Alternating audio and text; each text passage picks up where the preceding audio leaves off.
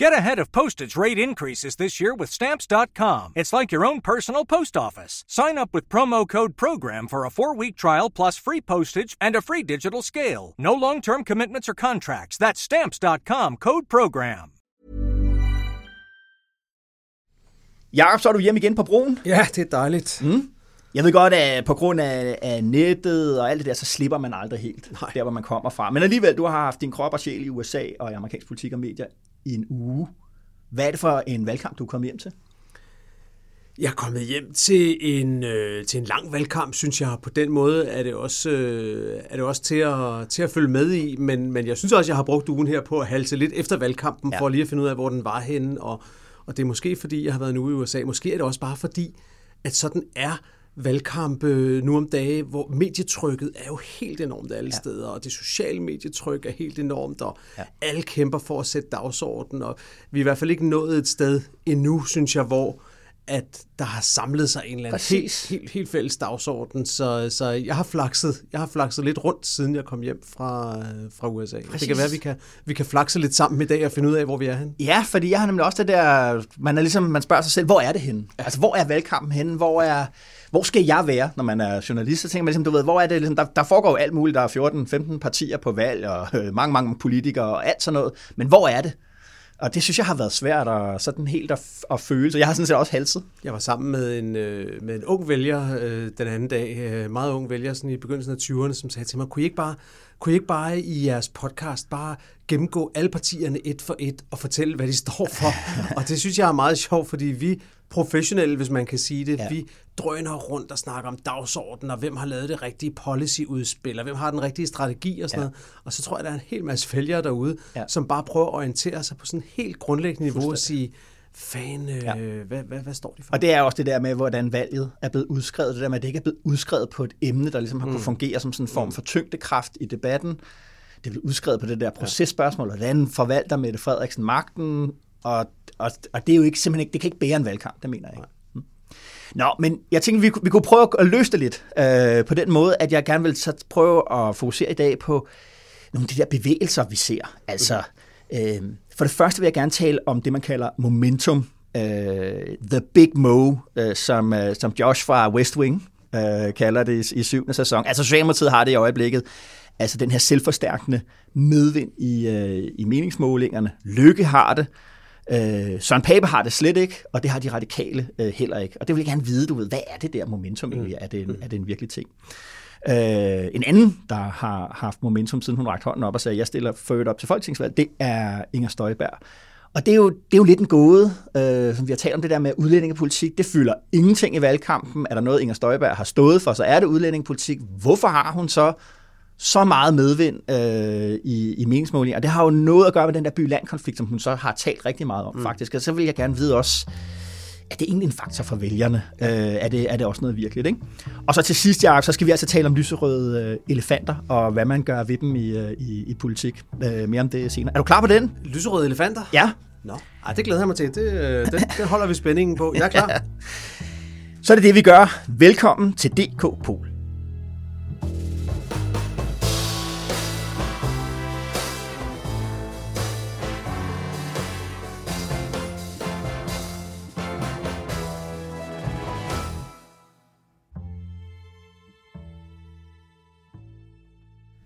Okay, men Jacob, for at vi kan komme rigtig i, i dybden med alt det der, så har jeg inviteret Frederik Hjort. Han er lektor på Københavns Universitet. Han forsker i politik og i vælgere, og, øh, og så er han faktisk også min fætter. øh, Frederik, velkommen til dig. Jo tak. Hej Frederik. Jo tak. Frederik, øh, det er jo sådan, at vi altid starter med at vælge, hvor vi gerne vil have været en flue på væggen henne i politik, fra Rådhuset i Nykøbing Falster til 1600 Pennsylvania Avenue. Hvor vil du gerne have været? Jamen, jeg ville gerne have været fluen på væggen, øh, ikke så langt fra 1600 Pennsylvania Avenue, nemlig i Washington D.C., hvor øh, Ben Bernanke øh, øh, meget tidlig mandag morgen fik et opkald og fik at vide, at han havde vundet det, der så teknisk set ikke er Nobelprisen i økonomi, vel, men det vi kalder Nobelprisen ja. i økonomi. Det er jo sådan et lidt mytologisk øjeblik, det her, hvor øh, øh, for amerikanere, så er det jo altid meget tidligere om morgenen, på grund af Ja. tidsforskellen. Øh, så bliver man ringet op, og så får man det her opkald fra Stockholm, Jo. om at øh, man, man har fået den store pris. Og det, som sagt, det er jo bare et mytologisk øjeblik, og det er også kroningen på en helt, helt unik karriere i Ja, det hele lige, taget. hvem øh, Ben Bernanke er, øh, Frederik. Altså, vi kender jo Ben Bernanke, fordi han var øh, chef for den amerikanske centralbank på et helt afgørende tidspunkt, nemlig under øh, finanskrisen i ja. 2008 mm-hmm. og årene efter. Men han havde jo en, en øh, ekstremt flot akademisk karriere forud for det. Mm-hmm. Prisen øh, øh, for, altså Nobelprisen, han fik her nu, fik han jo for sit arbejde. Jeg er ikke økonom, jeg er ikke fagøkonom, vel, men nu, nu ser jeg bare med mit almindelige, sådan, alme- almindelige kendskab til det. Fik han jo for arbejde, han lavede langt tidligere. Ja. Han, hans mest indflydelsesrige artikel er fra 1983 og handler om øh, bankruns, altså som, som svarer til den krise, han er i, ikke? og derfor et kvart århundrede efter den artikel udgives, Ja. så bliver han så centralbankchef, hvor han viser sig at være den perfekte mand til det Ja. tidspunkt. Så kommer den her krise. Som jeg forstår det, jeg er ikke fagøkonom, som jeg forstår det, er centralbankens håndtering på deres side af det ret respekteret. Og det, det giver ham jo en kolossal indflydelse. Så den her, ja, den her karriere er bare utrolig flot, og det er en, en flot kroning, han får i mandags. Og hvorfor ville du så godt have været flue på væggen? Var det sådan et øjeblikket der, da han blev ringet op, eller hvad? Jamen, det, jeg synes bare, det er... Øh, altså, det er jo ikke mystisk, hvad der foregår. Jeg går ud fra, at han bliver meget glad, men jeg synes, der er noget emotionelt over den her, øh, den her ligesom øh, fædrelandstjeneste ja. gennem årtier, som så bliver kronet. Men der er også noget, der er også noget, noget timingsmæssigt pudsigt over det, fordi ja. vi, vi taler her fredag på en dag, som er blevet udråbt som skæbnedag for, for, for Storbritannien, fordi mm. at der jo er et... Øh, er en større økonomisk krise under opsejling. Vi har fået en ny premierminister, hun har fremlagt en skatteplan, den ja. har fået markedet til lidt at miste, miste tiltroen til, at, øh, at den britiske regering har styr på det. Altså, altså kan Liz Truss og den britiske centralbankchef, kan de hive Bernankes 1983-papir frem nu, og ligesom Ja, det er jo det, der er diskussionen faktisk, ikke? fordi det, som den øh, Bank of England har sagt, er, at de, de stopper i dag med at købe værdipapirer op, og det var det, mm. Bernanke øh, gjorde, Yes. da han var centralbankchef. Yes. Det var jo øh, at sige, okay, der var noget likviditet i den amerikanske økonomi og i verdensøkonomi. Der var simpelthen ikke penge. i- De var simpelthen bange for, at der ikke var penge i pengeautomaten, øh, altså om fredagen til om mandagen. Mm. Og så tænkte okay, vi skal bare pumpe de der penge ud, og nu går vi bare i gang med at købe værdipapirer op, statsobligationer, virksomhedsobligationer, mm. whatever, QE, som det blev kaldt. Ikke? Og, øh, og, og, og det er jo det, som Bank of England har sagt. De stopper med nu at holde hånden under, under den britiske økonomi på den der måde der. Ikke? Det bliver spændende. Man kan sige, at man overlærer jo altid lektierne fra den forrige krise, og noget af det, man har gjort i håndtering af coronakrisen, har jo været at have meget massiv finanspolitisk stimulus. Fordi det mente man øh, nok klogeligt var en af fejlene i den forrige finanskrise, at man, man, man, øh, ja, ja. man, under, øh, ja. man, man underinvesterede i det. Jo. Og, og det viser jo, at, øh, at øh, kriser ændrer karakter, og nogle gange så at de svar, som var rigtige sidste gang, er ikke de rigtige i dag. Ja, præcis. Spændende. Jakob?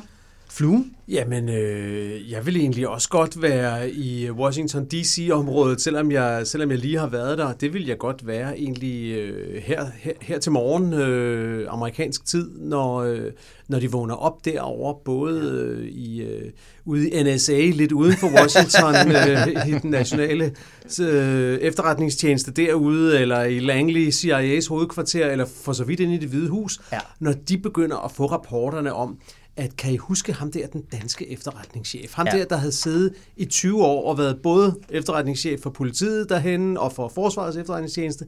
Ved I hvad? Nu har han skulle skrevet en bog. Ja. Altså en tell-all-bog, hvor han, ja. øh, hvor han lægger det hele frem. Gad vide, hvad Danmarks øh, alliancepartnere tænker om det. Ja. Det gad jeg godt. Du har jo læst Finsens øh, bog. Hvis jeg er lidt Den kom i knatteret, så er det går. fordi, jeg sad op sent i nat og skrev anmeldelse af den. Ja, Ja. jeg, fik den, jeg fik den torsdag morgen og læste den og skrev anmeldelse til sent, øh, til sent torsdag aften. Mm. Og det er, det er en vanvittigt interessant bog. Ja. Øhm, og, øh, og, og ja, der er så mange steder, man godt vil vide. Man vil selvfølgelig også godt have flue på væggen i, i, da, da, i statsministeriet, da Mette Frederiksen og Barbara Bertelsen finder ud af, at den her bog ja. kommer. Måske har de vidst det et stykke tid. Øhm, men, Tror du det? øhm, Det er fordi, der har jo været virkelig øh, været helt øh, snørret til omkring, at den kom jo som total overraskelse. Ja, det må man sige, men øh, ja, det ved jeg ikke. Det er jo spioner mod spioner, ikke? Ja. Altså, øh, hvem- er dygtigst? Den, den suspenderede spionchef eller de fungerende spioner? Altså, sådan noget bør de jo vide, at han har en bog på vej, men har de vidst det? I don't know, det vil jeg også godt Altså, jeg stod i en baggård inde i Indreby, København, øh, og var med til receptionen for Mads Pedersen, Danske Cykelrytters bog. Og der var Kim Hundevat, som er forlagschef på øh, ja, Politikens Forlag, som har udgivet Mads P-bogen, ja. men jo som jo også har udgivet Lars. Finsen-bogen. Og det må, altså, jeg mærker ikke noget på ham, men der var, jeg kunne godt se, at der var nogen, der sagde, at han havde ikke lige tid til at mødes øh, dagen efter. Ej, men det er jo blevet sådan et brand for politikens forlag. Altså, sidste valgkamp var det dem, der udgav Lars Ja, ja, Lykkes ja, ja, op. befrielsens øjeblik midt i valgkampen. Vi tænkte, okay, det er den største bogbombe nogensinde i en dansk valgkamp. Ja. Hold my beer, siger Lars Ja, ja, Finsen ja, så, ja, ja. udgiver denne her bog. Men Øhm, tror du, at den får indflydelse i valgkampen? Det er det, alle spørger sig nu. Bliver, er det her, er det her bare, ja. fordi altså lige nu øh, er, har vi sådan en valgkamp, hvor du ved, nothing sticks. Ja. Altså Venstre har fremlagt et uh, sundhedsudspil ja. i går, og ingen taler om det. Ja. Vil vi, er, er, det her, er det her en sten igennem roden, eller er det en små sten, der praller af? Ja, det er utrolig svært at forudsige. Jeg, jeg, tror, jeg tror helt klart, at den får den konsekvens bogen, at for mig at se, så peger øh, udviklingen nu hen imod, at det her det kommer til at være genstand for en kommissionsundersøgelse på den anden side af valget, ja. og på den anden side af den retssag, der er på vej mod ja. Lars Finsen. Okay. De skal selvfølgelig nok over på den anden side af den retssag, før den kommer. Men jeg, jeg tror, nu er der en samlet blå blok, der entydigt siger kommissionsundersøgelse. Ja. Jeg har svært ved at forestille mig, at der ikke vil være et flertal for det ja. øh, efter valget. Om det kommer til at, at, at, at betyde noget i valgkampen, øh, på kort sigt, det er utrolig svært at sige, fordi der er sådan set ikke så meget, der peger ind på Mette Frederiksen Ej. i bogen, bortset fra, at hun selvfølgelig har det politiske ansvar for alt, hvad der er sket, og det er jo det, man kan sige i Mink-sagen, at oppositionen har været utrolig dårlig til at udnytte det, at hun har det politiske ansvar. Der har de haft meget mere fokus på det juridiske ansvar. Ja. Så, så på en eller anden måde har jeg en fornemmelse af, at det måske ikke kommer til at, at afgøre valget, men jeg tror, det får kæmpe stor betydning efter valget. Vi kan måske snakke lidt senere om, ja, ja. Øh, hvad, hvad der egentlig, hvad ja. der egentlig står i bogen. Lad os gøre det. Hvad, øh, hvad er din flue, Esben? Ej, men, jeg, jeg vil gerne have været på Venstres sekretariat, da Ellemann kom hjem fra det her berømte, efterhånden også berygtede pressemøde tidligere på den her uge, sammen med de andre øh, blå øh, partiledere. Prøv lige at høre med her. Så det her frivalg også forstås, som man har lov til at afvise øh, folk med syns udsagnet? Jeg, jeg er sådan set mere fokuseret på den ældres tryghed, på borgerens velfærd end på sagligheden i argumentationen. Er det ja eller nej? Det, det, det, det, det, ja.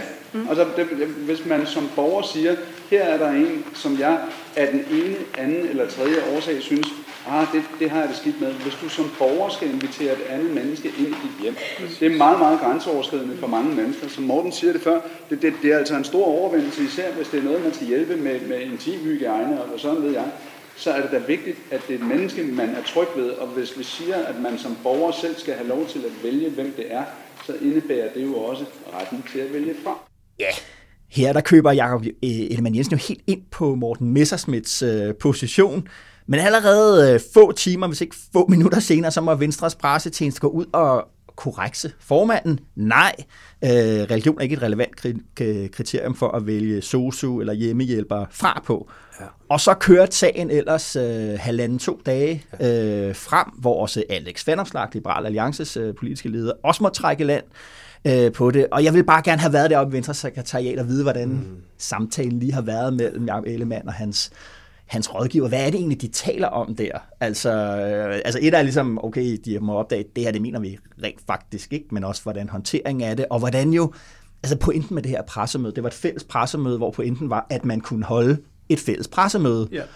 Og så braser det hele sammen om, øh, omkring noget, som jo engang i gamle dage, ja, det vil sige for 20 år siden, altså øh, da vi var i værdikamps-æraen, øh, Jamen, der var det her jo det stærkeste våben øh, udad til mod Socialdemokratiet, og indad til var det det, man, man, man forsamledes om øh, i, i den borgerlige blok, det var værdikamp. Og nu brænder det hele sammen, og det siger enormt meget om de sidste 10 år i ja. politik. Og, og, lige præcis, og ved du, det gør det jo på sådan en dobbelt måde, for det gør det på den ene side på det, du siger med, at værdikampen ikke længere er det ubetinget trumfkort, som det er, men det gør det også på en anden måde, som vi også har talt om før, det her med, at det viser, hvordan at Venstre og øh, den centrum højre i det hele taget ja. har glemt politikudviklingen, fordi det, den viser, det er jo, at de ikke rigtig selv ved, hvad de mener, når de snakker om frit valg. Ja. Fordi Ellemann, han pakker jo sin ja. oprindelige støtte til forslaget ind i at sige, jeg går ind for frit valg. Den individuelle ældre skal have lov til at afvise en, man ikke er tryg ved, ja. ved døren. Og ja. det er jo sådan set et rigtig nok synspunkt. Det, han ikke havde tænkt på, det er, at konsekvensen af det synspunkt er, at kommunen skal have pligt til at sende nye hjemmehjælpere ud, lige indtil der kommer en, som har den rigtige hudfarve, og den rigtige hovedbeklædning, ja. og den rigtige det ene og det andet og det tredje. Ja. Og det er jo ikke frit valg, det er jo lige pludselig en, ja. en enorm udvidelse af den offentlige service, som bliver ekstremt dyr. Og det viser jo bare, at de, ikke, ja. de har ikke tænkt det der igennem, hvad Nej. de mener med frit valg. Præcis. Præcis. Øh, hvad siger du, Frederik? Hvordan? Altså, man kan sige, det, det er længe siden, at vi har haft et regeringsskifte i Danmark, hvor den blok, der vandt valget, ikke enten har vundet valget på baggrund af en krise, det vil sige 2011, hvor vi kom på baggrund af finanskrisen, Ja. eller har haft lang tid og forberedt en eller anden form for samlet ny politisk pakke, som går på, går på tværs af hele blokken. Mm. Det gjorde få i 2001, mm. det gjorde Mette Frederiksen, den indkommende Mette Frederiksen-regering i 2019, ja. og det var jo hele tiden noget, som har sået tvivl om Blå Bloks chancer for at vinde det her valg. Ja. At man tænker, de har ikke den pakke, som få havde dengang, og Mette Frederiksen havde dengang, mm.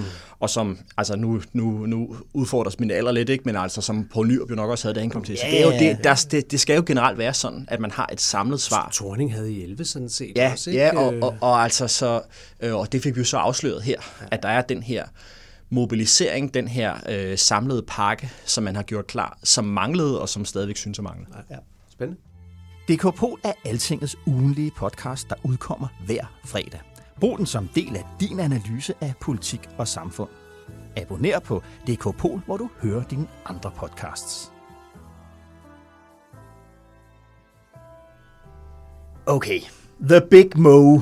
Vi skal tale om en af de mest øh, magiske og mystiske naturkræfter i politik, øh, nemlig momentum, altså den her selvforstærkende medvind, og dens øh, mørke fætter, den selvforstærkende modvind. Og, øh, og bare for at, ligesom, at, at illustrere den, hvad det er, vi taler om her. Da vi, Jacob, øh, møder ind fra sommerferie der i starten af august, der ligger Socialdemokratiet til 22-23 procent i meningsmålingerne, mens de konservative, de var over 15, tæt på 16, nogle gange over 16. Nu ligger Socialdemokratiet på 25, 26, 27 øh, procent, endda nogle meningsmålinger endnu højere end det, øh, mens øh, de konservative er nede på, på, på 10 procent. Altså to måneder, og, og, og, og så ser vi den der øh, omvæltning der. Ikke? Ja. Øh, og der er jo den her stemning, ikke bare hos øh, journalisterne og i kommentariatet, men faktisk også, når man går ind på, på Christiansborg. Du ved, Socialdemokraterne opfatter også selv det sådan. Okay, vi har momentum nu, der er den her medvind. Men de er også selv sådan lidt mystificeret over det på en eller anden måde. Det er ikke, det er ikke, de vil ikke, jeg synes ikke, de går ud og siger, at det er et resultat af klokkeklare handlinger. Mm-hmm. Vi har hele tiden vidst, at det vil, du ved. Ikke? Øhm, Frederik, som videnskabsmand, er det her et reelt fænomen? Er momentum et reelt eksisterende fænomen?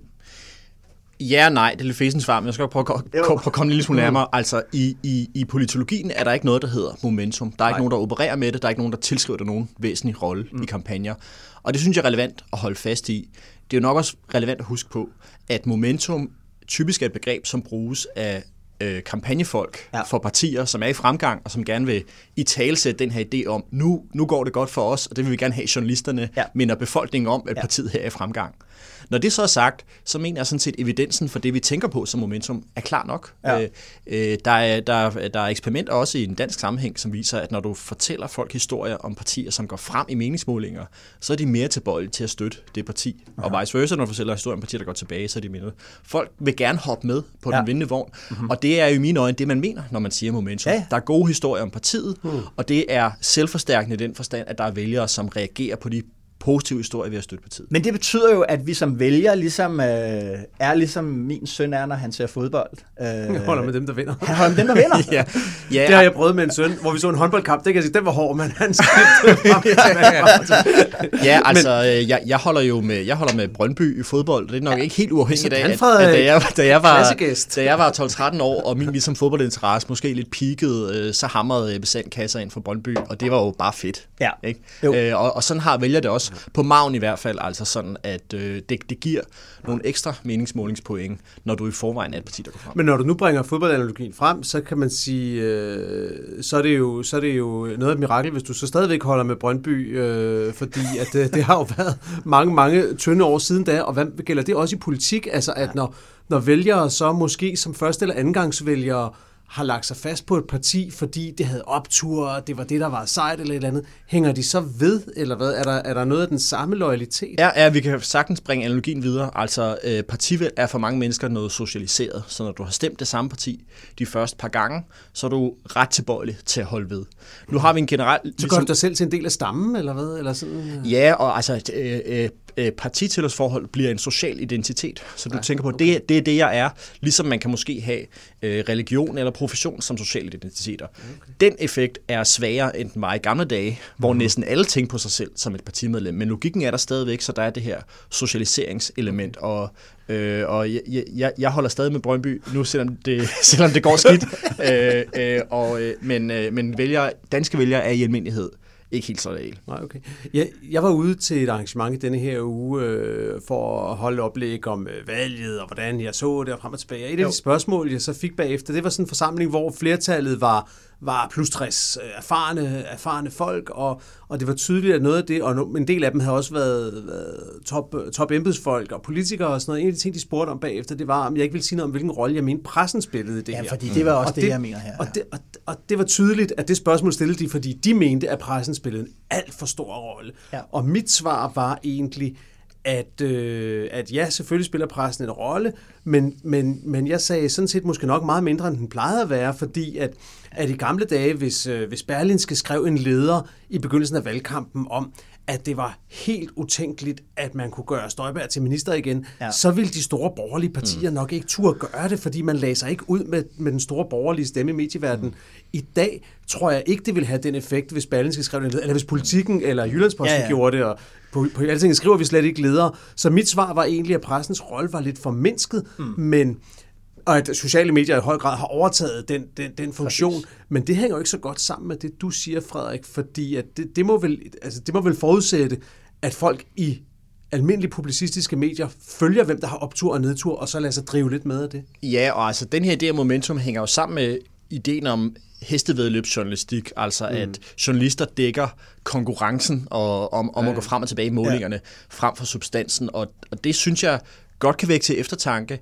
Jeg har tænkt meget over det her med målinger, øh, fordi det er type data, type data, jeg arbejder med i mit arbejde. Jeg selv landet på den konklusion, at der er ret mange skadelige ting ved meningsmålinger. Herunder, at de får valgkampe til at handle om proces, at de kan påvirke vælgernes valg osv., men at det vil være et demokratisk problem at ligesom regulatorisk indskrænke deres indflydelse.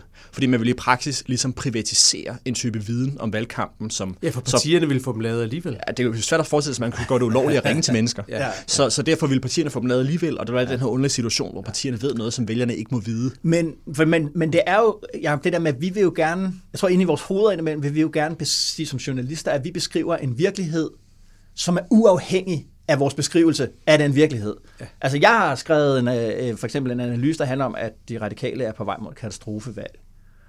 Og, altså, så det er dit skyld, så kommer ja, ja. ja, men, nå, men så er det jo klart, altså, det der er overvejelsen her, det er, om den artikel er med til at forstærke den proces, ja, ja. hvormed de får et katastrofevalg. Ja. Og så bliver det en, selv, altså en selvopfyldende profeti. Ikke? Nu skal vi ikke Uffe, gøre det vildere. Uffe Elbæk, var jo, Uffe Elbæk var ude med, med, med lidt en, øh, en kritik af dansk presse på, på Twitter, så jeg her i, i ugens løb, hvor han, øh, hvor han sagde, hvad har I gang i? Altså, I er ved at køre øh, kører den hederlige og ordentlige, dygtige Sofie Carsten Nielsen mm. helt ned i grøften, ja. mens at de alle sammen hylder den nyligt rigsretsdømte Inger Støjberg og ja. gør hende til en kæmpe succes. Ja. Hvor proportionerne henne og ja. sådan noget. Der, der, øh, altså, han havde, det var jo helt klart mm. Hans forsøg på at sige, at det er pressen, der afgør. Men, men den måde, jeg tænker på de der meningsmålinger øh, også, ikke, det er, at, at det er jo en måde at bringe vælgerne ind i... Mm mm. øh, ind, ind, ind i politik på. Altså det er også, at vi skriver jo rigtig meget om det, altså også om altså emner, emneejerskab, og altså vi prøver at gå dybt ned i, hvordan vælgerne ser på politik, og for mig er det en måde at sige, hvis vi isolerer, det her med at isolere politik til Christiansborg, og sige, at det handler bare om relationerne inde på Christiansborg, mm. politiske og personlige relationer, så, så synes jeg faktisk, at man glider ned i, i, i, i en verden, hvor man lader som om, at Christiansborg er sådan en, en mixerpult, mm. hvorfra den sociale virkelighed bliver styret. Og der synes jeg, at, at, altså, at, at, det, altså, at politik bliver afgjort der. Men sagen ved det er jo, at, at, øh, altså, at, at man kan forstå politik, også ved at forstå, hvad det er, vælgerne synes. Altså, så hvis vælgerne synes, at sundhed og klima og styring af økonomi er vigtige emner, så er det jo en måde til at sige, at det er det, der rører sig ud blandt vælgerne, og vi lever jo i et demokrati, hvor det ikke er kampen mellem politikerne i sig selv, der afgør det. Det er jo også, hvad folk synes er vigtigt. Og der synes jeg bare, ligesom, altså det er en måde, at, at, at, at altså på den måde så kan jeg godt synes, at, at meningsmålinger er en mere demokratisk måde at skrive om politik på, end hvis man udlod det. Ja, altså... Øh men, men øh, man taler nogle gange om, i gamle dage, og måske stadigvæk taler man EP-valg som sådan en anden ordensvalg, altså valg til Europaparlamentet. Ja. Som, som en idé om, at vælgerne prøver at straffe politikerne for ting, der sker på en hjemlig scene, fordi at, at, øh, at øh, det er deres måde at sende signaler til politikerne om, Ja. hvad der sker. Og det er jo ud fra en grundidé om, at politikerne kun står til regnskab for vælgerne på valgdagen. Og Ja. det er jo sjældent, der er jo relativt langt mellem valg. Jo. Så meningsmålingerne er jo også en måde at tilvejebringe den her løbende Det det. accountability, altså mm. hvor at vælgerne kan blive hørt mellem valg, og ikke kun den ene dag. Og det er jo altså også bare en demokratisk værdi. Ja, og det her med, at, at, øh, altså, at partierne er jo i dag ikke store medlemsdrevne organisationer øh, længere. De er i meget høj grad kampagnemaskiner. Så hvis man ligesom skal have den der, den, altså hvor man kan sige, førhen har der været sådan en information om samfundet og hvad vælgerne synes var vigtigt, det er jo noget, der gled op igennem øh, fra medlemmer op til en partitop, i hvert fald ideelt set. Øh, sådan. Og det er der jo ikke nu, så det der med at beskæftige sig med, det, gør, det er jo derfor partierne også bruger meningsmålinger i dag, det er for, hvor er folk hen? Hvad synes de er vigtigt? Altså det behøver jo ikke at være, nogle gange bliver det udlagt som sådan en meget sinister, dunkel, øh, sådan reklamekampagne-agtig ting, men det er jo også en del af demokratiet at sige, jamen, hvad, okay, folk synes, at økonomi er vigtigt for obvious reasons, med inflation og alt sådan noget, jamen det, okay, det kan vi se, på, det kan vi se når vi måler på meningsmål, det, det, det tager himmelflugten, det bliver vigtigere og vigtigere og vigtigere og vigtigere for vælgerne. Jamen det er også en måde at sige, så er det også en måde at sige, hvad er egentlig politikernes svar her? Mm. Øh, så jeg har svært ved, altså lige på den måde synes jeg egentlig, at det er fint nok at have den der, hvad kan man sige, øh, meningsmålingsbase der, ikke? Mm. Men spørgsmålet er, om vi, det der med, hvordan vi så omgås det, når vi skriver de der Ja. historier om, at nu er der altså et parti, der virkelig er på vej ud i, øh, ud i problemer. Ja, og, og, og hvis vi ikke skal, skal kigge på, på vores handlemuligheder, hvad er politikernes muligheder? Altså. Ja. hvad er hvad er, øh, hvad er muligheden, hvis man er en Sofie Carsten Nielsen eller en Søren Pape, og man er rendt ind Ja. i, øh, i antimomentum, hvis man pludselig står i den der modvind, det daler, og man har den negative spiral, hvad, hvad gør man for at vinde det? Ja, altså det de gør, øh, det er jo, at når man skriver sådan en historie, øh, så får, bliver man kontaktet af en, øh, af en spindoktor. Øh, øh, de bedste af dem kommer jo med alternative vinkler og siger, hey, jeg har jo kigget på det her, man kan også se sådan her på det. Nogle gange så får man også, øh, hvad det hedder, regulær skæld ud. øh, men, men, og, der, og det synes jeg er helt fint. Man skal jo forsvare, man skal også kunne forsvare over for dem, som altså jeg mener, at den her vinkel er relevant, fordi et mm. eller andet. Ikke? Ja, så, så det er jo det, der, hvad politikerne gør. Det, altså, tror, hvis vi havde det svar, så, mm. så synes jeg, vi skulle oprette et bureau og tjene en masse penge på det. Ja, det er det. Jeg kan huske et valgkamp, øh, jeg var med til at dække på, på politikken, mens jeg var på, på Christiansborg der for, for mange, mange år siden, hvor vi besluttede, at vi, øh, vi bragte på side 2, dengang var det stadig papiravisen, der, øh, der, der dominerede, Ja. øh, på side 2 hver dag, så bragte vi sådan en lille øh, dagens måling, hvor vi simpelthen bragte en løbende opdateret måling af, hvor stod partierne. Den bragte vi hver dag, så man kunne se det der. Ja. Men vi lovede hinanden, at vi ville ikke skrive en eneste historie hele valgkampen, baseret på meningsmålinger. Så ikke nogen historie om momentum til konservative, eller DF på nedtur, eller et eller andet. Nej. Og der var en gang i den valgkamp, hvor vi var lige ved at bryde vores løfte til os selv. Det var ja. på et tidspunkt, hvor vi kunne se i målingen, at Dansk Folkeparti stod til en ret markant tilbagegang. Og det ville så, det var dengang i starten af nullerne, mm. så det ville så være første gang i partiets cirka 10-årige historie dengang, at de ville opleve tilbagegang. Det var ja. et parti, der kun havde oplevet fremgang. Det synes vi var en god historie. Nu vil de for første gang gå tilbage. Jo. Den var vi lige ved at skrive, så lød vi alligevel værd. Og hvad skete der? Ja. De gik frem igen ja. ved valget, og jeg var sådan glad for, at vi ikke fik, øh, at vi ikke fik skrevet historien. Og det er måske... øhm, Ja. det er måske vores del af ansvaret, synes jeg, det er at, at, at virkelig dosere, hvor meget af ens dækning man baserer mm. på de der målinger. Fordi jo mere vi gør det, så der tror jeg også lidt, som, som, som du er også inde på, Frederik, jo mere bliver det også en selvforstærkende effekt. Ikke? Men kan man skille, Frederik, for det tænkte jeg, da, da vi øh, op til, at vi skulle, skulle tale om det her, at der også ligesom er to forskellige typer af momentum. Altså der er sådan den der persondrevne momentum, altså hvor der er en politisk leder, som er meget populær, og så kan lige pludselig blive upopulær. Altså Søren Pape. Mm. Altså det, det, der er ingen tvivl om, at, at hans popularitet, han er meget, har været gennemgående de sidste par år, en enormt populær politiker. Nummer et eller nummer to, ofte jo mere populær end, øh, end Mette Frederiksen.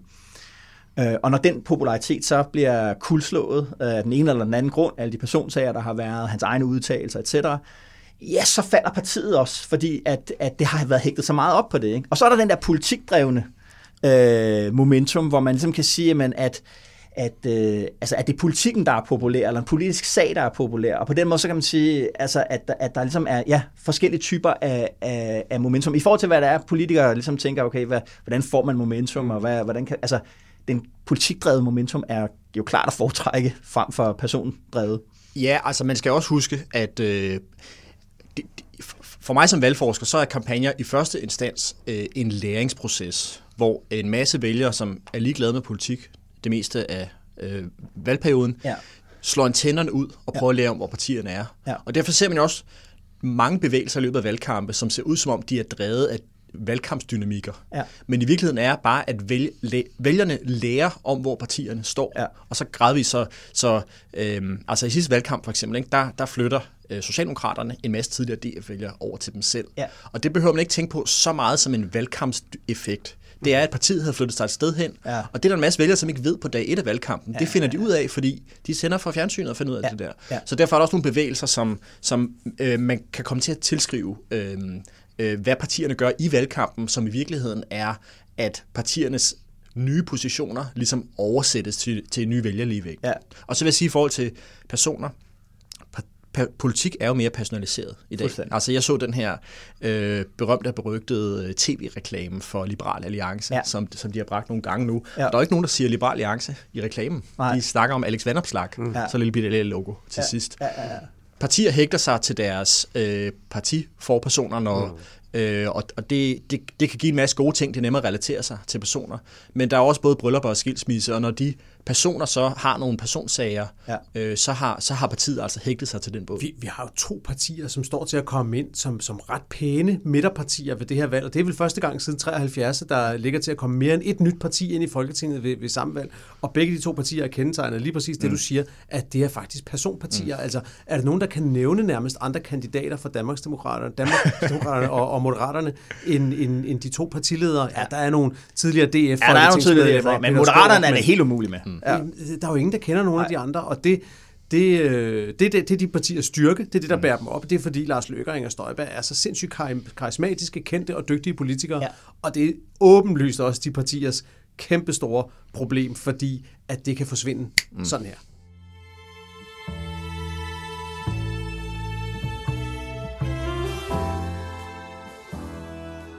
Okay, men så lad os tale øh, om, om den politiker, som om nogen har gjort kampen om regeringsmagten spændende, nemlig Inger Støjberg, som vi nævnte før. Øh, fordi det er jo hendes øh, 9-10 procent af stemmerne, der pludselig gjorde, at det i hvert fald i en overgang øh, har været oppe i luften med, om de, om de borgerlige ville, ville vinde øh, regeringsmagten. Og så lad os komme tættere på det der emne, hun selv slår sig op på. Den her ubalance, kløft, modsætning, eller afgrund, der en, angiveligt er mellem øh, by og land, mellem produktionsdanmark og, og salongerne. Jakob, vi har jo øh, her i DKP lidt i fællesskab plejet den tese, at hendes succes mest består i, at hun er den, der inkarnerer sådan, den hårdeste position på udlændinge, den mest EU-kritiske øh, stemme også. Ikke? Men, men rent faktisk er det, hun har talt om, det er jo by og land, og hun har også tilkendegivet for eksempel, at, du ved, at hun ikke vil ud af EU, at hun vil blive inden for de internationale konventioner, selvom hun vil ud, udfordre dem. Øh, og jeg tænkte, at vi vil jo ikke være journalister, hvis vi ikke holdt på, at vi selvfølgelig i virkeligheden har ret, men vi vil jo heller ikke være journalister, hvis vi ikke også var lidt selvkritiske. Overser vi to ikke lidt den der alvorlighed, den der by-land-konflikt? Jo, det, øh, det vil jeg glæde mig til at høre, hvad, øh, hvad ham, der ved noget om det, siger, siger lige om lidt. Det, det, det gør vi muligvis, eller det gør vi givetvis, fordi det er jo en konflikt, der er egnet til at mobilisere, fordi at den, øh, den vækker så utrolig mange følelser, så det tror jeg helt bestemt. Ja. Men jeg tror stadigvæk godt, at begge dele kan være sandt på samme tid, fordi ja. jeg tror, at det ligger som en underliggende faktor, at Inger Støjberg, mm. på grund af rigsretsdommen, og Ja. på grund af historien om kagen, mm. som alle kan huske, så har hun, altså hun er lidt ligesom, øh, hun er lidt ligesom Obelix i, i Asterix, ikke også? Og alle de andre i Gallup-landsbyen har brug for at drikke tryl, trylledrik, når de skal ud og slås med Ja. romerne. Men Obelix, han faldt i som barn, og Ja. derfor er han bare per definition stærk. Og Inger Støjberg, hun har bare ja. den iboende troværdighed på, at hun Ja. er den strammeste udlændingepolitik, og uanset om hun begynder at sige, at hun vil overholde konventionerne og alt muligt. Ja. Jeg tror, at hendes vælgere nærmest måske ikke engang tror på hende på det. De ah, når først Inger kommer ind, så skal hun nok ordne det. Men, men Frederik, grund til, at, at jeg også gerne vil tale om det her, det er, når vi sidder, for eksempel nu talte vi om meningsmåling før og kiggede på, på emner. Og så er det jo ligesom, du ved, der er klima, der er sundhed, der er forsvar, der er øh, alle de der ting. Og ude for enden af alle de der emner, vi spørger om, der er et ministerium. Altså, der er et klimaministerium, der er et sundhedsministerium, der er et finansministerium, etc. Øh, men der er ikke et by- og land ministerium på den der måde der, og det gør det jo ligesom, det, det er simpelthen også, det, det, det for, forholdet mellem kort og virkelighed. Jeg har et kort over, øh, over virkeligheden, og så er der et emne, der dukker op, og det har det ikke på kortet, og så tænker jeg ligesom, så er der der, man tænker, er det virkeligt, er det ikke virkeligt? Er det virkelig? Ja, det er virkelig den forstand, at øh, folk kan genkende det, når man spørger folk om det. Øh, jeg, jeg har sammen med min kollega Kasper Blø Hansen lagt et batteri i øh, den tidligere valgundersøgelse, hvor vi spørger om det, man kalder for landlig bevidsthed. Det er sådan et begreb, som udspringer af amerikansk øh, øh, politologi, hvor man jo så samme konflikt, som lå til grund for Trumps valg i 2016. Øh, og så der spørger vi folk om, føler du, at øh, folk i byerne ser ned på dig, at der er for langt ind til ressourcer, og øh, udviklingen går din egen forbi, og sådan nogle ting. Ja. Ting, der taler ind i den her idé. Det svarer folk meget klart på, og det svarer meget polariseret. Så på den måde, man kan sige, når vi prøver at lede efter det, så kan vi mærke, at der er strøm i den her mm-hmm. konflikt. Aha. Aha. Altså ude hos vælgerne. Vælgerne opfatter det sådan. Ja, og øh, jeg synes noget af det, der var mest interessant øh, i den måde, vi undersøgte på, det var, at vi prøver så at se på, hvor langt der faktisk er fra, hvor folk bor, og så til forskellige offentlige institutioner. Altså, hvor langt er du egentlig fra det nærmeste skole og sygehus osv. Og, og vi spørger folk om, hvor langt de mener, de er fra de her ting, og det kan vi så sammenholde, så vi kan teste, ja. om folks opfattelse er rigtig. Og der kan man se, at folk, der har høj landlig bevidsthed, de er også mere tilbøjelige til at overvurdere, hvor langt de selv er. Så de tror, der er længere til den nærmeste skole, det nærmeste sygehus, Aha, end der er i virkeligheden. Nå. Og det, det fortæller mig, det er, at der er en, ligesom en materiel grund for den her konflikt. Altså, det er folk, som er langt fra de store byer, som har høj landlig bevidsthed. Ja. Men der er også en eller anden overbygning på den, som er en, en værdimæssig konflikt, ja. som ikke kun handler om helt konkrete materielle forhold. Altså, de føler, at de har længere, at de er, er mere udenfor end de er, hvis man måler det på, med et målbånd. End de er, hvis man tager Google Maps og ser, hvor langt er der egentlig fra de her personer til, mm. til sygehus og skoler. Og det, det, der, så der er en eller anden form for værdimæssig konflikt, som ikke bare kan reduceres til det materielle. På den måde synes jeg, at land- og bykonflikten minder meget om det andet politikområde, hvor som vi lige snakkede om, som Inger Støjberg også er rigtig stærk på, nemlig udlændingepolitikken. Og det gør det på den måde, at det er et område, hvor der er nogle reelle problemer, ligesom der er på udlændingeområdet. Der er nogle reelle problemer. Vi har fået meget centralisering i Danmark. Der er nogle, nogle udkantsområder, hvor det tager lang tid for ambulancen at frem, eller folk, der har langt til rådhuset, skolen, hvad det måtte være. Ja. Altså, det er, ikke, det er ikke noget, der bare er frit opfundet. Der er reelle problemer. Ja. Det næste er, at det er ekstremt komplekst. Altså, det er jo noget, som for eksempel Inger Støjberg selv har været med til at vedtage meget ja. af det, fordi der er, også, der er også en anden side af mønten, der hedder, at vi driver efter noget effektivisering og noget rationel drift af den offentlige sektor. Ja. Så det er kompliceret. Ja. Og når sager er komplicerede, så er de også fristende at gå ombord i, for sagt upolemisk for populister, mm. der prøver at give vælgerne indtryk af, at der er nogle nemme løsninger her. Vi kan bare lige skaffe læger tættere på. Ja. Det lyder jo altså, det lyder så indlysende at tænke, jamen selvfølgelig skal vi da have læger tættere på, ja. men det er noget, som ikke er så nemt, når man sidder og så skal løse det i virkeligheden. Og mm. det, det gør det her til en parallel til udlændingeområdet. Der er reelle problemer. Det lyder meget nemt, men i realiteten er det ekstremt svært, når man begynder at kigge på det. Mm. Og det betyder så også, at det er, et, det er et område, som er meget nemt at mobilisere vrede på, ja. og på den måde tror jeg også, det er tæt forbundet med, øh, med, med sådan den bredere identitetspolitik, og det kan vi jo også se, og det er Inger Støjberg også meget dygtig til at udnytte, det her med, at land og by bliver også kædet sammen med spørgsmålet om wokeness, om det her med, ja. om de er også blevet helt tosset ind i byerne. Ikke? Vi har ja. senest haft den her debat om en sprogpolitik i Københavns Kommune, som jeg tror, alle offentlige institutioner i nærmest Danmark og Europa med respekt for sig selv har en eller anden politik for, hvordan man taler til borgerne. Ja. Men når det kommer fra Københavns Kommune, så kan man udlægge det som ja. om, ej, nu er de blevet helt tosset derinde. Altså den der følelse af det et skred. Ja. Altså der, der, der er sket et skred, hvor øh, de værdier, hvis jeg kommer fra, hvis man siger, jeg bor stadig i Vordingborg, jeg kommer fra, altså føler, at min verden og den måde, jeg mm. er, er, også er et godt menneske på, ikke længere tæller. At der er kommet nogle nye regler for at være et godt menneske, som jeg ikke, jeg har ikke været enig i dem, jeg har ikke stemt for dem, jeg har ikke mm. underskrevet dem. Ja. Og fordi at jeg ligesom er en minoritet, så bliver jeg ligesom øh, bestemt over, og, og det er jeg vred over. Og på den måde tror jeg, øh, lidt i forlængelse af, hvad, hvad Jacob sagde, at den her landby-retorik er også en metafor for en dybere værdikonflikt og en følelse af, at der er nogle eliter i samfundet, som, ja. som ser ned på en bestemt gruppe mennesker, og at udlændingedebatten tilbage, dengang det var, var dominerende, var en metafor for det samme. Og på den måde skal man nok ikke overvurdere, ja. altså hvor meget det tema har ændret sig, selvom det, det har nogle andre klæder. Nogle andre udtryk. Ja, fordi der, der var jo en tendens til, at udlændingepolitikken blev sådan en proxykrig imellem, nu tegner vi det lidt skarpt op, mm. Søren Krav og Tør Seidenfarten. Mm. Altså, hvor de sloges med hinanden, ja. og det, den spilleplade, de sloges på, og de svær, de havde i hånden, det var udlænding og udlændingepolitik. Det var, altså, det var, indimellem kunne det virke som om, de begge to faktisk var egentlig lidt ligeglade med, hvordan det egentlig gik med udlændingepolitikken i Danmark, bare de kunne få lov til at slås med hinanden mm. på den bane. Og, og hende på Christiansborg slåsede de radikale og Dansk Folkeparti om det, og, og det, er jo, det er jo interessant i det lys, at begge partier står til under 5 procent i, i målingerne nu. ja. Ja, men det jeg tænkt på, det der med den der... Altså, at de også levede af hinanden. Ikke? Fuldstændig. Det jeg tænkte på med den der værdimæssige konflikt, hvad er det, den handler om? Og der, jeg læste en bog for et års tid siden, den der hedder Meritokratiets tyranni af den amerikanske filosof uh, Michael Sandel. Og uh, det kan sige, omdrejningspunktet i den her bog, det er, at han siger, at vi har et, et helt grundlæggende problem om anerkendelse i, uh, i samfundet. At, at vi har en meritokratisk ideologi, altså at vi for at bakke individet op, hinsides klasse samfundet, hinsides hvilken hudfarve man har, hinsides hvilken seksualitet man har, så siger vi ligesom, at det handler om individets egne gerninger, og det vil sige, at den succes, man har i livet, den har man gjort sig fortjent til. Hvilket meget hurtigt, skriver Sandel, bliver til, at de succesfulde har fortjent deres succes. Hmm. Som meget hurtigt bliver til, at dem, der ikke har succes, så også skal internalisere eller tage, tage på egen kappe, at de det, ikke har succes. Det er deres egen skyld. Det er deres egen skyld. Og det han siger, det er, at, det er, at den der følelse, som du nævnte før, af, at der er nogen, der ser ned på mig, er i virkeligheden, fordi man ser ned på sig selv. Mm. Fordi at man skal tage ansvar for, at man ikke er blevet en stjerne, eller at man ikke er kommet videre til den store by og fået den store uddannelse og alle de der ting og sager. Og det er det, han siger, ligesom, det er der, der, hvis vi skal løse nogle af de der problemer, hvor vi siger ligesom, jamen, det kan handle om udlændinge, det kan handle om by og land, det kan handle om mange forskellige ting.